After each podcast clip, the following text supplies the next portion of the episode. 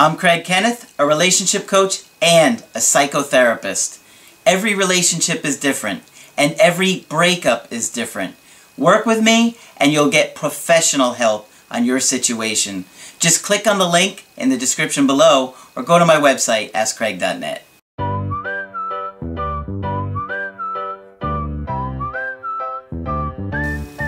Hi there, I'm Coach Craig Kenneth, and in this video, I'm going to be talking to you about when you're scared to lose them. So, one of the important things of being in a romantic relationship is having an equal ground with your partner. In other words, both of you have got to want to make the relationship work. Both of you have got to be committed to each other and the relationship. And if one person is completely obsessed with the relationship and making it work, they're going to throw things out of balance and they're not going to act naturally. We need to be natural with our partners in order for the relationship to feel any kind of chemistry and attraction. It's like, you know, if you have a boss, you treat your boss differently than you treat your coworkers because, you know, they have like a power over you. In other words, they could, you know, if you mistreat them or talk down to them or get disrespectful, they could fire you, and then you're going to be on the unemployment line. So if you value your job, you're going to treat them better. But that is a relationship in which the dynamic is a little bit different. And you can't cause attraction in a relationship if your dynamic is of, I'm trying to be submissive to this person, to please them, uh, to follow their rules, to go by what they need in order to make this work.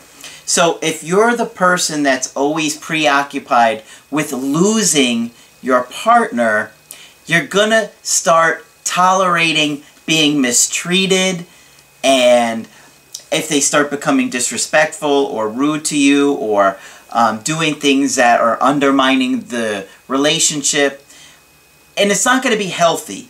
You got to be on equal grounds with your partner. And so you need to be in a place where, and get to a place if you're not there, which many of you are not, where you're okay if they leave you. And it's not an easy place to get to, believe me.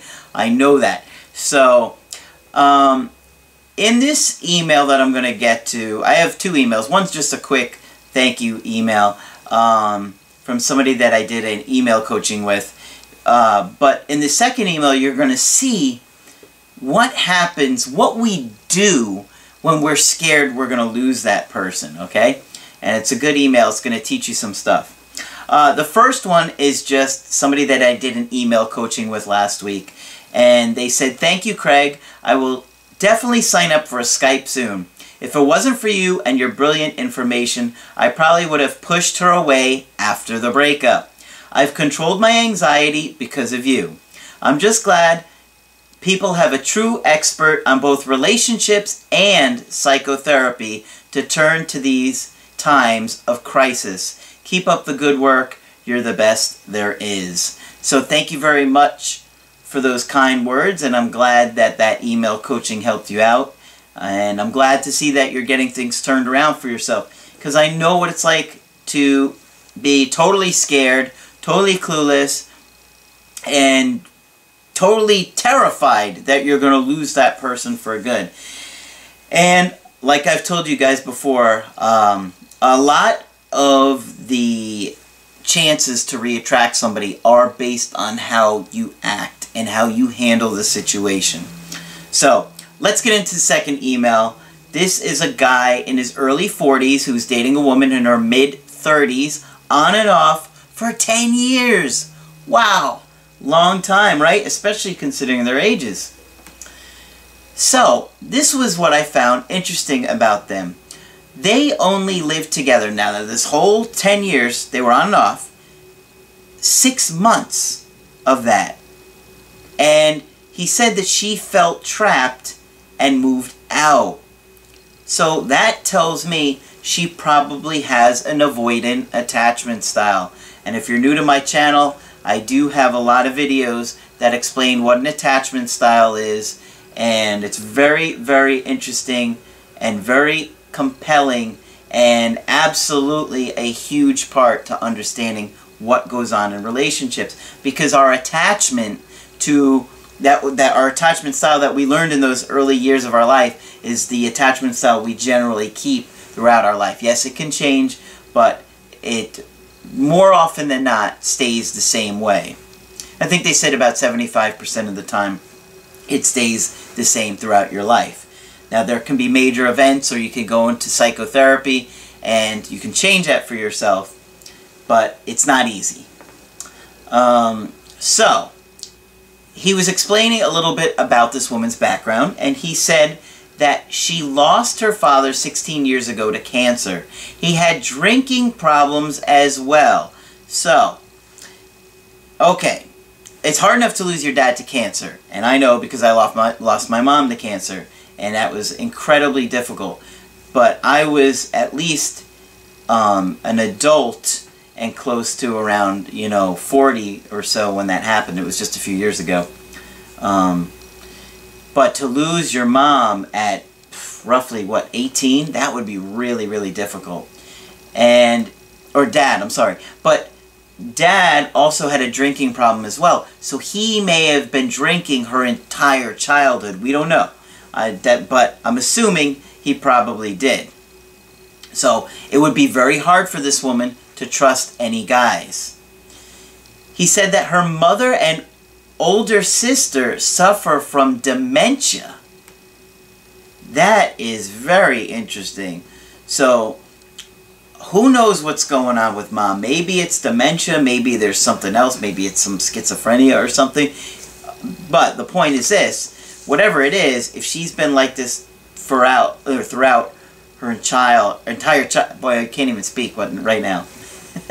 if she was like this as a mother to this girl during her childhood, it would be really, really hard to attach to anybody. Her, even her sister has dementia, so who knows what's going on there. Okay. He was telling me a little bit about the breakup, and he said that she cried. Said that she was not a bad person a few times to me. Says she will always love me.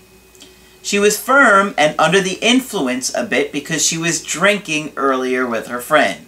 She put her, on, her head on my shoulder, and we held hands before we cried more and parted ways.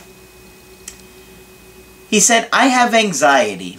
I tried to hold in tears but started crying to her. After we left, I sent her a text saying, I understand her decision and that I love her very much. She replied pretty much saying the same thing and that this was for the best. I'm struggling with no contact and am having moderate anxiety over the situation, more so than other times when we split. I feel responsible for the arguments over our future. Ah, so what is this about? What are the arguments about? Well, I can already tell you what my gut is telling me, but let's watch it play out. They talked about a week ago just to give you an update, and the two biggest problems in the relationship, he said, were that they don't see eye to eye and that she was not ready for marriage when I stressed to her a lot. Basically pushed her away. So, here's what's going on. This guy is scared of losing her. He's afraid to lose her. So what does he do? In an effort to overcompensate his fear of losing her, he tries to lock her down. And he's trying to get her to marry him because he thinks if she marries me, she's never going to leave me. And well, look at the divorce rate. I can tell you that's not how it works. And the more you try and lock this girl down and force her to marry you, the more she's going to want to be free. And you just can't force people to be in a relationship with you, no matter how long you're with them. When anybody tries to constrict your freedom, it makes you want to leave even more. When somebody tells you not to do something, in a lot of ways, it makes you want to do it more. And so, his fear of losing her is causing him to try and control the situation, try and lock her down, and it's unnatural to the relationship. And she feels it, she knows it, and instinctually it makes her want to go and take off. And I can't blame her because if I was in a relationship where somebody was trying to get me to get married when I wasn't ready, I would want to run the other way too. It's a, a mutual decision on equal ground to get into that kind of commitment. And thinking that you can lock somebody into it, absolutely going to do the exact opposite. So, he says, I've been seeing a therapist since we split a year ago and throughout our recent one-year resurgence. I've been suffering some anxiety and relationship insecurities, which she gets annoyed with. She said to me a few times, you just need to chill. Yeah, and she's probably right. Um, your anxiety is causing you to act insecure and try and control her. My ex and I have split up a few times over the 10-year period. I've been put in friend zone once during this time while we were dating other people. We would get back together, I'd get anxious over the future of our relationship, kept pushing her about it, and this would lead to arguments. Yes, guys, you've got to make your person, your partner, feel like they're free. Not that they are free, but you want to allow them freedom. And if you try and control them, they're just going to want to leave. When we were not dating, she was always there for me in time of need, and I was always there for her. While broken up last time, she went on a trip with her friends. We both like we both talk to the same friend, her friend, who convinced me that she wanted to see me during her trip by herself because she missed me. I gave in, and one year later, last week, she dumped me again. She's very direct and firm, walks in front of me, and expects a lot from me. This sounds like somebody with an avoidant attachment style. I've dated somebody with an avoidant attachment style and they walked in front of me. Uh, and we're pretty direct and firm. I've noticed that with people that have an avoidant attachment style. They tend to be like that. I don't think I've ever shared those uh, symptoms. I guess it's a way to look at them as symptoms. But yeah, uh, you might want to look at your partner and see if you've noticed that from them before. Our breakups typically lasted no longer than a month or two. No contact would last a few weeks to a month during this time. Our sex life declined severely over the past three months. Yeah, she probably didn't want to be close to you because when she felt close to you, she was feeling trapped. She's extremely busy with work and likes to drink close to a bottle of wine afterwards to wind down. Wow. Her words can get toxic at night if I piss her off. So that's not healthy for you to be feeling like you have to walk on eggshells with her.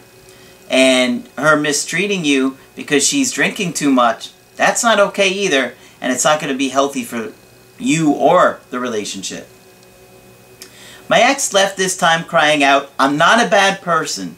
She said all her friends are on my side, which bothers her, knowing I just want to spend more time with her and get married. She's my best friend, and I know she loves me, she can just be controlling and unsure at times. Well, you're controlling too, just in a different way. Is this situation salvageable after all this time, and what should I do at this point? I still want her back because we can, can be happy together. I've taken her off my Facebook and applied no contact immediately, and I'm going on a one-week vacation in two weeks that we were supposed to go on together by myself. She will eventually find out, so I need to know how to handle this situation if or when she texts me while I'm there. Well, I would go on that vacation and I would go enjoy myself. And if she gets upset at you, I would just be like, I don't understand why are you upset at me because of that? I had this plans with you. You didn't want to be with me. So I went on the vacation. I just wanted to go enjoy myself. What is she going to say to that? I mean, she was the one that wanted to break up. She's very closely tied to my family and friends, so I think that is why it's hard for her to walk away all the time for good. Well, let me tell you something. Friends and family don't matter that much. For those of you guys that think friends and family are going to keep you connected to your ex, it doesn't help as much as you think it will. Especially for women. If a woman is done and she don't want to be talking to you or see you, friends and family aren't going to help. So a matter of fact, a lot of times they make the situation worse for you. Because they start saying things and talking about you and and then all of a sudden she's more annoyed because now she feels pressured by her friends and family, especially the avoidance. They really get upset. Um, ultimately, I think you're going to have to work on yourself and keep working on your anxiety and understand that you've got to love this woman in a way that she feels free to come and go or that you don't necessarily need to push for a level of commitment that she's not ready for because you you need a partner to be at that same level as you are. If you try and force somebody to do something, they're not going to want to be with you. They're going to maybe go along with it a little bit to, uh, you know, accommodate you or, you know, appease you, but then they're just going to be like miserable and just be like, this is not for me, I got to get out. Need to be very aware of your fear and your anxiety of losing your partner and get to a place that's healthy. And that is going to create a situation where you and your partner are more on equal ground, which is where you need to be in order for a relationship to work. So, if you want to get my help personally, go to my website, askcraig.net. I do email coachings, Skype coachings, and if you have to get in touch with me within 24 hours, I do offer emergency after hours coaching. If you like the video, throw a like on there, and be sure to subscribe to the channel, because I do post videos Monday through Friday. That's it for this video. I'm Coach Craig Kenneth, and I will talk with you soon.